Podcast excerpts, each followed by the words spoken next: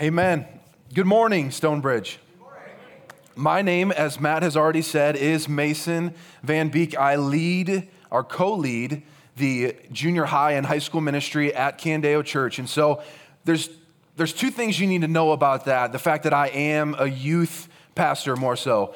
Number one, what you need to know about that is, is I usually don't teach messages longer than 20 minutes. So if the 20 minute mark hits and my eyes just like gloss over and I don't know what to say after that, I, it, it, that's just usually how my messages go. Usually people don't focus after 20 minutes in my crowd, junior high and high school students. So if, if the 20 minute mark, mark hits and that happens, don't be surprised. I'm kidding, that, that, that won't happen. But the second thing is, if there happens to be after that 20 minute mark, or I feel like I need to get the crowd laughing or engaged, um, the way in which I do that in junior high and high school ministry is make a poop joke. And so, if that happens, I apologize. I know the crowd is a little bit different here, but if that just happens and I'm trying to get the crowd engaged, I apologize. That's just how it works in junior high and high school ministry. So, I've been on staff for about six months full time at Candeo now. Um, I grew up in Rock Valley, Iowa. Does anybody know where Rock Valley is? Wow, we got a couple people that know where it's at. Not many people do. And I recognized when I moved to Cedar Falls to UNI, I I recognized that there actually wasn't anything important to go see in Northwest Iowa. I just was there because I grew up there. So when I went to UNI, I told them that I was from Northwest Iowa. And I kind of became like somebody that lives in Illinois, and they tell you, like, hey, I live like three hours away from Chicago, right? Like you just try to help them understand where you're from. I just tell them, hey, I'm an hour away from Sioux City. You're gonna have you're gonna have no idea where I'm at, so I'll just tell you I'm an hour away from Sioux City. So that's where I grew up. I went to high school there. I gave my life to Christ when I was a freshman in high school there. I was a part of the youth ministry there as a student. And then I graduated from high school, went to the University of Northern Iowa, where I graduated with an elementary education degree. I was a part of the Salt Company while I was there and a couple other organizations while I was there. And through the Salt Company and my time there, I learned what it looked like to follow Jesus. I knew his grace and his mercy when I was a freshman in high school, but didn't know what it looked like for Jesus to be not only my, my Savior, but also my Lord. And so when I was in college ministry, as I jumped into that, I learned what it looked like to follow Jesus, not only know him, but to follow him. That led to the opportunity then. I sat down one day with one of the head pastors, and he asked if I wanted to do um, junior high and high school ministry. And I know some of you, if you sat down and had that conversation, you'd be like, I would absolutely not want to deal with those kids at all, right? But me being a teacher, I'm like, hey, I still get to teach.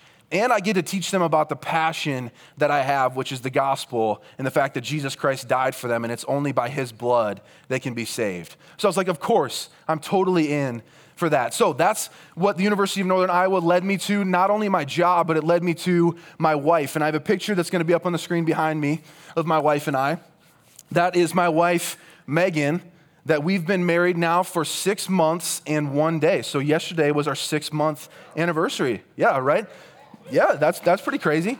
That's pretty crazy. She is gone to Nashville actually this morning, which would explain if I like have anything wrong with my outfit or my hair or anything. It's because my wife's not around to tell me before I walk out the door, hey, don't wear that. That looks really dumb.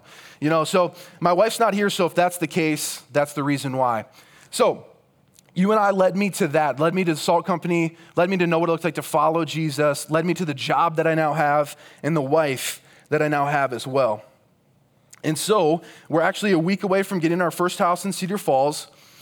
Just a ton of things happening, right? Transitioning to job, being married for six months, transitioning to a house, right? I figured let's just do it all at one time and then we'll jump right in and get it figured out. So the reason that I tell you those things is so that I don't just come up here and say, Good morning, Stonebridge. My name is Mason Van Beek. Let's open to Romans 15. And you're like, Who is this stranger that is trying to talk to me about Jesus, right? Now, at least you know me a little bit more. You know where I'm from. You know a little bit of my story. You know that I'm married. You know that I'm from Cedar Falls, that I went to school there. And so now, now I'm going to ask you to turn to Romans 15. Now that you feel like you know me a little bit more. So, Romans 15, if you're not there yet, or if you're not familiar, Stonebridge has been walking through Romans up to this point in time, and I'm going to kind of continue that as we jump into Romans 15 this morning. But as you're turning there, I want to I want to recognize something before I jump into it. I listened to uh, Pastor Matt's message last week, and, and man, thanks for the great word last week, Matt. But I sat there at the end of it and I, and I thought, oh gosh, how did Matt, how did Matt get my notes, man? I got to change everything. He just taught everything that I was going to teach. Literally, that's what I thought at the end. I'm like, I don't know how that happened, but it seemed like it happened. But I sat there and I thought, man, maybe I should change that. Maybe I should make it like different or more exciting. But then I sat there and I thought about it and I was like, why would I try to say something that God's word isn't saying, right? Why would I try to like liven things up, say something different when I believe that Paul is writing the same thing again to help us really understand the importance of it? Another thing that you need to recognize when something's repeated, it means that it's important. So in the junior high and high school world, what this means is, is if somebody's talking to a girl, like if a boy is talking to a girl, they're just friends. But if a boy is talking, talking to a girl, they're not just friends, they're actually talking to date, right? That's where like the, the repetition comes into view, right? I've learned that. Apparently, when you put talking and talking together, it means that you're talking not as friends, but you want to go on a date together. I don't know, that's just how it works. But with that being said, repetition is important. And so I just decided instead of trying to bring something new to you guys, I'm just going to bring what it was that Paul had written in Scripture and that we just need to hear that again because it's important. And so, again, in Romans 15, I'm actually just going to read it for us this morning as we begin our time together. It says this. We who are strong have an obligation to bear with the failings of the weak and not to please ourselves. Let each of us please his neighbor for his good, to build him up. For Christ did not please himself, but, as it is written, the reproaches of those who reproached you fell on me. For whatever was written in former days was written for our instruction, that through endurance and through the encouragement of the scriptures we might have hope. May the God of endurance and encouragement grant you to live in such harmony with one another, in accord with Christ Jesus, that together you may with one voice glorify the God and Father of our Lord Jesus Christ. Therefore, welcome one another as Christ has welcomed you for the glory of God. Verse 8 For I tell you that Christ became a servant to the circumcised to show God's truthfulness in order to confirm the promises given to the patriarchs, and in order that the Gentiles might glorify God for his mercy. As it is written, Therefore I will praise you among the Gentiles and sing to your name. And again it is said, Rejoice, O Gentiles, with his people. And again, praise the Lord, all you Gentiles, and let all the peoples extol him. And again, Isaiah says, The root of Jesse will come, even who arises to rule the Gentiles, in him will the Gentiles hope. May the God of hope fill you with all joy and peace in believing, so that by the power of the Holy Spirit you may abound in hope. That's where we're going to end this morning. But while you have your Bibles open, I believe the main idea for our text this morning, and not only Romans 15, but even probably Romans 14 of last week, comes in verse 5. And it says this May the God of endurance and encouragement grant you to live in such harmony with one another, in accord with Christ Jesus, that together you may with one voice glorify the God and Father of our Lord Jesus Christ. So, that word harmony, that's the word that I'm going to focus on this morning, right? Living in harmony with one another. But I want to help you understand what harmony doesn't mean. Because a lot of times when we think of harmony, it just means like, I'm just going to agree with everybody. I'm going to be okay with everything, and that's just going to be the way it is, so I can live in harmony with one another. When in reality, when we look at this text, and Matt did a great job last week of helping us understand this, right? He talked about spine issues versus rib issues, right? If you were to take my rib out of my body, I'm not going to totally crumble. The structure of me isn't going to crumble. But if you take the spine out of me, I'm going to totally crumble to the ground. In the same way, if we begin to compromise, and if we begin to think harmony means compromising on some of the gospel truths, right? The fact that justification comes through faith alone in Christ Jesus. Salvation comes from faith alone in Christ Jesus, right? We don't compromise on those things. When I say harmony, I don't mean, hey, compromise, just agree with everybody. That's not what I'm saying. For example, one thing that I didn't share with you when I was talking about myself, I didn't share it with you because I thought you were going to instantly stop listening to me right then and there. The reason I didn't share it with you is because the fact is this I am an Iowa Hawkeye fan. Yeah, right. I know, I knew. But hey, stick with me. Stick with me because right now, where we're at, you can't stop listening to me because the fact is, the fact is, I am an Iowa Hawkeye fan. That's a rib issue.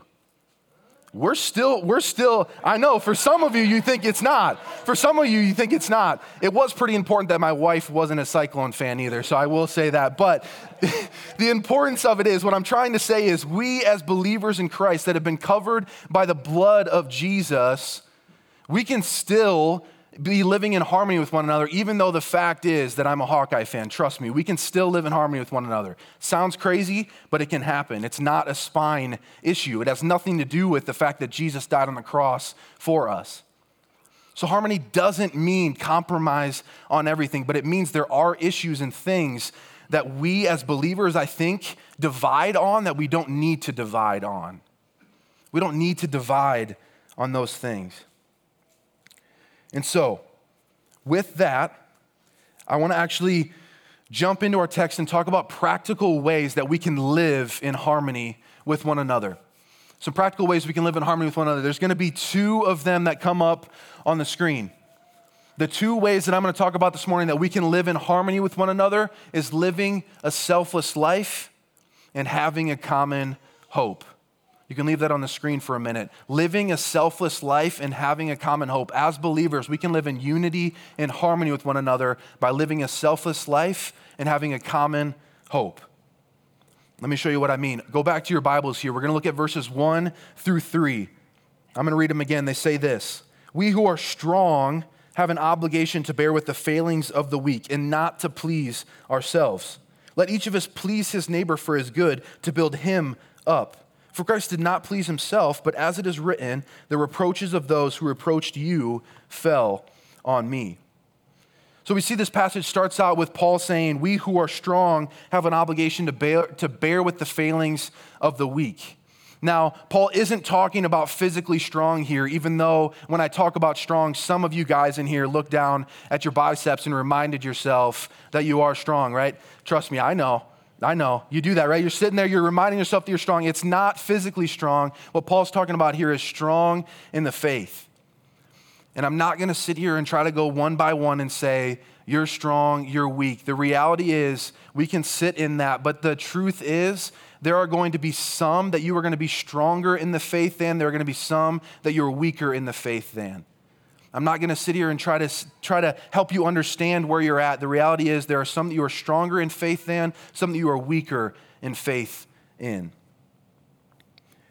But the truth still remains here within these first verses. It says, we have an obligation to bear with the failings of the weak and not to please ourselves. Not to please ourselves. Now, listen to me here, real quick. I think the number one thing that can wreck unity amongst believers, that can wreck harmony amongst believers, is selfishness. I believe that. I believe selfishness is something that can just wreak havoc among believers because we are selfish in our own beings, right? In our own selves. Now, let me help you understand this for a minute. There's going to be another screen, another picture that comes up on the screen. I played football in high school. I played football in high school, and I'm just gonna help you really quick. If you don't know what football is, I'm gonna help you understand what some of this means. So I got this picture here. So the O's are the offense, the X's are the defense. I played offense in high school, so that means we're looking at the O's right here. You can see these five O's right in a line, right in a clump right there. One, two, three, four, five. There's one of them that says tackle right underneath of it. That's the position that I played in high school. Let me tell you why I'm bringing this up. Every play is drawn up so that we would score a touchdown, right? That's the point. You want to score a touchdown in football. But I can tell you there were points in times where myself as a tackle was supposed to, on that drawn up play, was supposed to block the end that was right in front of me. But on the play before that, one of the other guys on the team was either making me frustrated, making me angry, and I was like, you know what? I know who I'm supposed to block on that play, but I'm gonna go hit this guy on this play, even though that's not my job. And let me tell you, there were times when I did that, and it's and I probably at the end felt like I pleased myself, right? I was like, that guy was really just making me angry. I just wanted to hit him on that play. But I can tell you 10 times out of 10, my quarterback or my running back was sitting in the backfield on the ground because the guy that I was supposed to block wasn't blocked on that play. And I can tell you that that didn't lead to harmony, that didn't lead to unity among my team. It led for us to break, right? The guys would come up to me and say, Are you serious? that your job on that play was to block this guy, but you selfishly went and blocked somebody else because you got caught up in your own thoughts. And see, I think we would be crazy this morning to say that we don't even experience that in our churches today. I think we would be crazy to say that, that we don't see harmony broken within churches among believers because of our selfishness. See, we see it in the selfish desire to gossip about somebody else because we have the information that somebody else doesn't have. So we want to seem like we have all the information, right? We want that person to think, wow, how did you know that? Although it turns into gossip because you're talking about that person. We see it in the way that we can sometimes selfishly consume alcohol around those that have co- communicated to us that, hey, I actually don't want to be in an environment like that. I can't be in an environment like that. But we selfishly please ourselves, yet, even in those environments, and do that specific thing. We see it in the selfish desire to always be right, regardless of the fact that it's going to hurt somebody else. We see it in the fact that we want to make our names great, regardless of if it means dragging somebody else's name through the mud. But recognize, I'm saying we. I'm not standing up here looking down upon you and saying, you guys do that. We are a selfish people. And there are points and times where we allow our selfishness to bring disunity, to break harmony within the body of believers. But we are called to be a selfless people, right? Not to please ourselves. But how do we do that? How do we do that? If we're a selfish people, almost at our core, how do we live selflessly? We'll look at verse 3 with me. It says, For Christ did not please himself, but as it is written, the reproaches of those who reproached you fell on me. Let me remind you, brothers and sisters, of the gospel here just for a second. Jesus Christ, both fully God and fully man, came to this earth, took on flesh, lived a perfect, sinless life, was accused of something he didn't do, was proclaimed of being guilty whipped, beaten, mocked, spit on, scorned, brought to the hill, brought to Golgotha, and crucified on a cross with nails in his hands and nails in his feet. And he rose again three days later and then defeated sin and defeated death. I mean, like, think of this. Think of what it was for Jesus to come. You see, God, He didn't need us. He didn't need us as a broken people. He didn't need us for himself. He had the fullness of himself already, but yet he sent his son to die on the cross for us. That is selfless living. Look to Jesus. We are a selfish people, but look to Jesus. The only way you're going to live selflessly if you look to the one who puts that perfectly on display, and that is Jesus Christ, our Savior. So, what does that look like then? Go back to verse 2. Let each of us please his neighbor for his good to build him up. Now, recognize the wording there. It says, Let each of us please his neighbor f- for his good to build him up. It doesn't say, Let each of us please ourselves. It doesn't say, Let each of us please our neighbor for our good. It says, His neighbor for his good. Now, again, the helpful thing for me is to think about what this doesn't mean. Again, this doesn't mean when you're pleasing your neighbor to allow them to live in the sin that they're living in and walking in. I'm not saying that if somebody, if your neighbor says, my good is this, and it's a sinful pursuit, I'm not saying, oh, yeah, yeah, let him please himself for that. Let him do that. That's not, that's not what I'm saying because all of our goods, Stonebridge, all of our goods are that we would know Jesus, we would become like him, and we would make him known. regardless. We all have the same problem and we all have the same solution. All of our goods are that we would know Jesus, we would become like him, and we would make him known. That's the reality of it. So live selflessly. Look to Christ in the way that he sacrificed his own life so that we could have life. All right, that's point number one. Point number two Again, going back to what I talked about at the beginning. Point number one was live a selfless life so that we can live in harmony with one another. Number two is that we would have a common hope. It is a common hope, like Josh even talked about this morning during worship. It's a common hope that brings us together in unity and in harmony. So we see the word hope in this text. We see the word hope four times. We see it first in verse 4. We see it again in verse 12, and we see it twice in verse 13. Now, now I don't want to bore you here, but, but let me help you understand like what the, what the Greek word for hope is that's being used in this text. The Greek word for hope in this text is elpizo. And when it's used in that way, it means joyful and confident expectation of eternal salvation joyful and confident expectation of salvation. Now, here, you can stop taking notes here for a minute. Just, just keep your eyes up here. Let's take, let's take a little bit of a break. So, more than likely, more than likely, some of you, again, I'm not calling anybody out, but more than likely, some of you are sitting here thinking about, man, I just really hope that we have Subway for lunch. Or, man, I just really hope that we have this for lunch today, right? Hey, I'm not calling you out. I, I have to fight against that when I'm sitting here on a Sunday morning and I'm trying to think about what I'm going to have for lunch.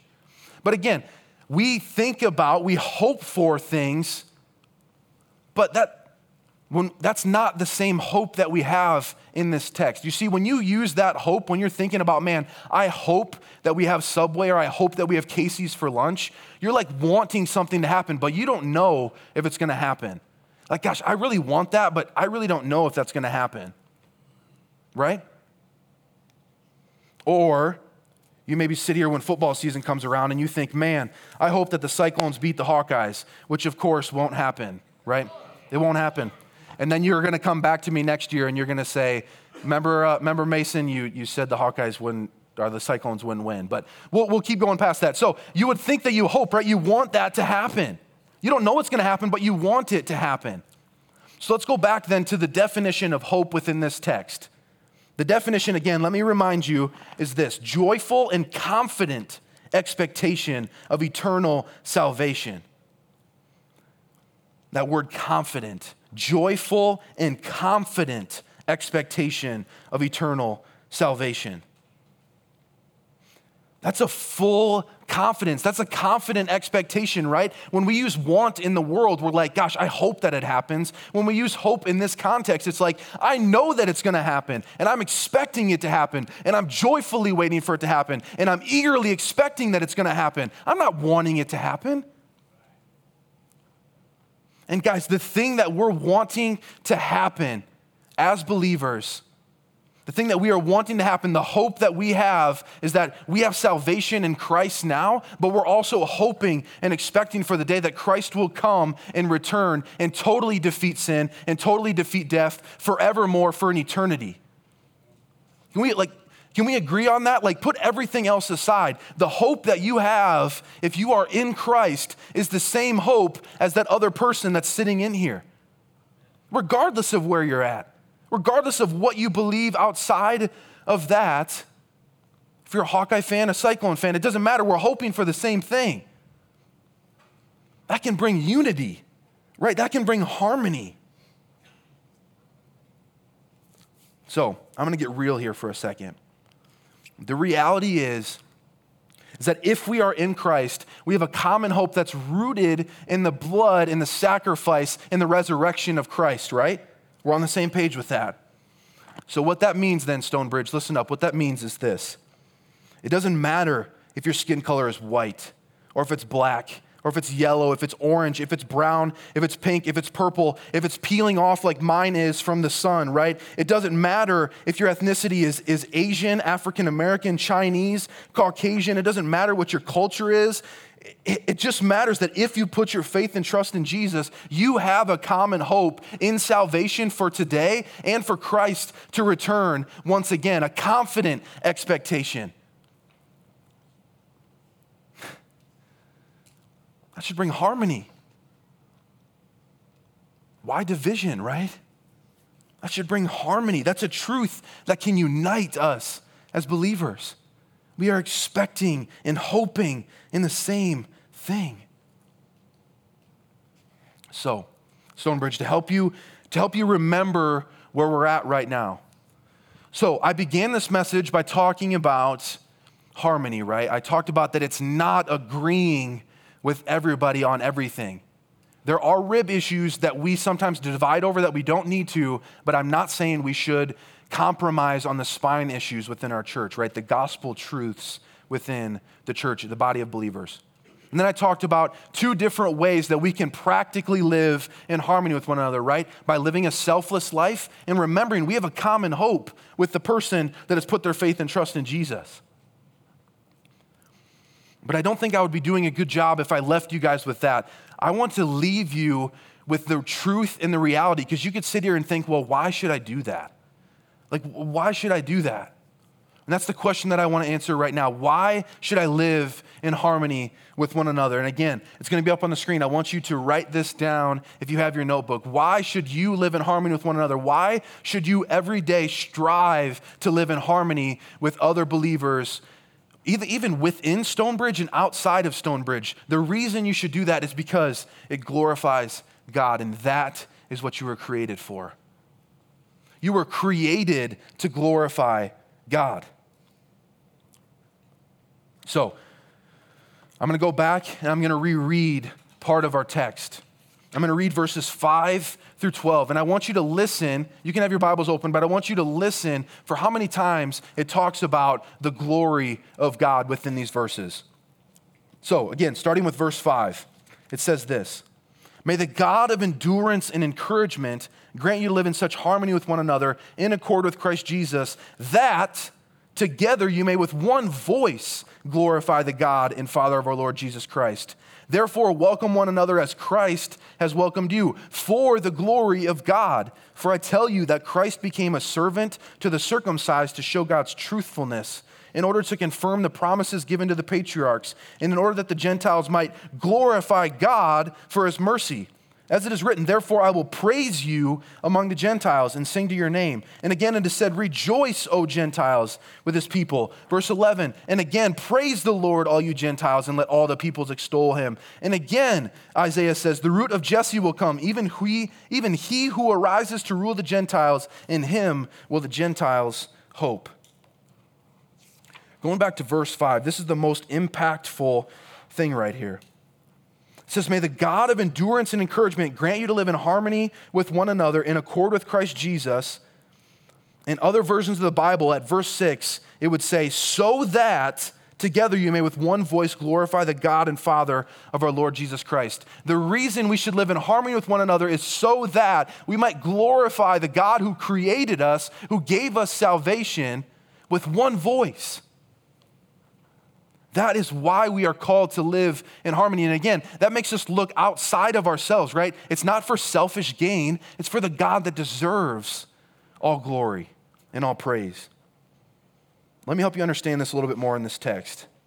So, something you need to know within the reality of this text and when it's being written. Right now, Paul is writing to the church of Rome. Matt's talked about this, and I believe others have. He's writing to the church of Rome, writing to the Jews and the Gentiles.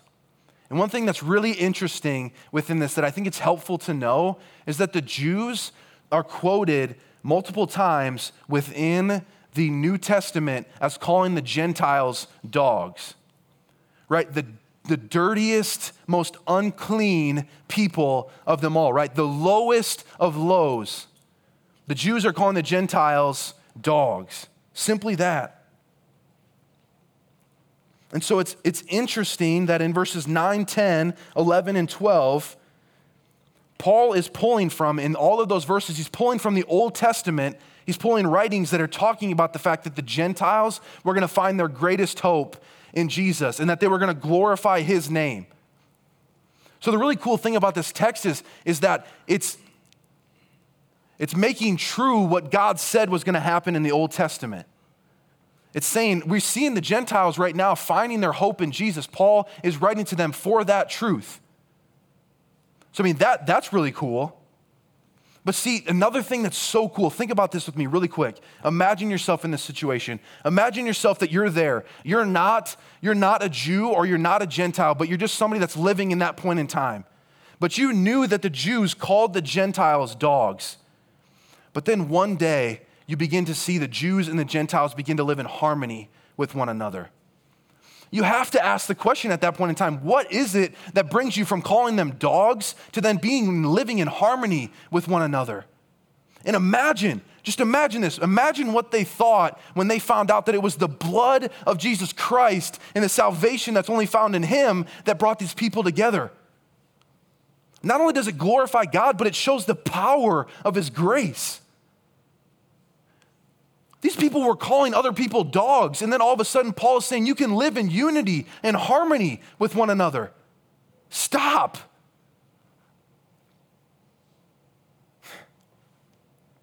And I want us to think about the same thing in our world today, Stonebridge.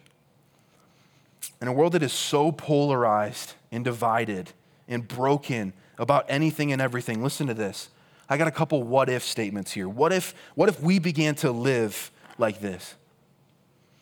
What if the world began to see believers living in harmony with one another despite having some different political beliefs? What if the world began to see believers living in harmony together despite the fact that they come from different cultures? What if the world began to see believers living in harmony despite the difference in color of skin? What if the world began to see believers living in harmony with one another despite their different ethnicity? What if the world began to see believers living in harmony with one another despite how they feel about masks? I mean, the list can go on and on, brothers and sisters. But think about the, the people that right now are living in our world. What if they began to see people with differing beliefs living in harmony with one another? Imagine the fact that God's name would be glorified, but that they would see the grace and the, the power of the gospel. Are you, you're telling me that, that, that they can like be in harmony with one another? Like, how does that happen? It's the, it's the gospel, it's, it's the grace that God has extended to us. Think about how people will begin to see that and recognize that. What, what a powerful thing that would be. And you know what? They would also see a picture of heaven on earth. Let me, let me help you understand this. Revelation 7 9 and 10 says this. This is beautiful. Absolutely beautiful. Revelation 7, verses 9 and 10 says this. After this, I, John is writing this, looked, and behold, a great multitude that no one could number. Listen, from every nation from all tribes and peoples and languages, standing before the throne and before the Lamb, clothed in white robes with palm branches in their hands, and crying out with a loud voice Salvation belongs to our God who sits on the throne and to the Lamb. John is saying that about heaven. Every tribe, every tongue, every nation, every language, standing before the throne of God and saying, To this God we praise you because you are the God of salvation, and to the Lamb who was slaughtered for us, who is Jesus. They're standing before the throne and proclaiming that from every tribe and tongue, nation. People would begin to see heaven on earth as we begin to live in that way as believers people from every tribe, tongue, and nation with a common hope, living in harmony and unity with one another. What a challenge that is for me. And what a challenge that is for you as believers in Christ. So, there's one verse that I haven't talked about yet, and I wanted to close with this one because this is like, this is my prayer to you guys as Stonebridge. It's verse 13. It says this May the God of hope, again, remember what hope is. It's an eager expectation of what's to come. God Himself is a God of hope, right? Because everything He said is true, everything He said is going to happen. He's the God of hope. May the God of hope fill you with all joy and peace in believing, so that by the power of the Holy Spirit you may abound in hope. Stonebridge, that that is my desire for you. May the God of hope fill you with joy and peace, a common joy and a common peace that we all can have as believers that will bring us to live in unity, in harmony with one another. Again, we have a so that in verse 13. So that by the power of the Holy Spirit, again, for those of us that are in Christ, the same Holy Spirit lives in you that does anybody else that has put their faith and trust in Jesus, so that by the power of the Holy Spirit, here we go again. You may abound in hope. Abound, overflow with hope. Imagine if we left this place overflowing with a common hope, overflowing with the hope that the Spirit gives that one day Jesus Christ is going to return. He's going to defeat sin, He's going to defeat death, and bring us home to be with Him in our eternal home. Imagine that. That is my encouragement to you. Don't leave here feeling discouraged. Leave here feeling encouraged. Encouraged in the fact that we can live selflessly because Christ lived selflessly. We can live with a common hope because Christ is that common hope and know that we're walking alongside of each other in this. We are brothers and we are sisters, and we are called to live in harmony with one another so that God's name would be glorified. Would you pray with me? Heavenly Father, I am so grateful for these people. I'm so thankful for the opportunity to teach from your word. And I just pray, God, you, the God of hope, would you fill these people, these believers, with all joy and peace, a common joy and a common peace that is found in Christ. And would you, Holy Spirit, Fill us with an overflowing, everlasting, expecting hope for the day of Christ so that we can glorify your name, so that we can live in harmony with one another. You created us to glorify your name. Would it be that we live in a way that does just that? Father, we love you and we thank you and we are grateful for you. And we ask all of these things in your holy and your precious name. Amen.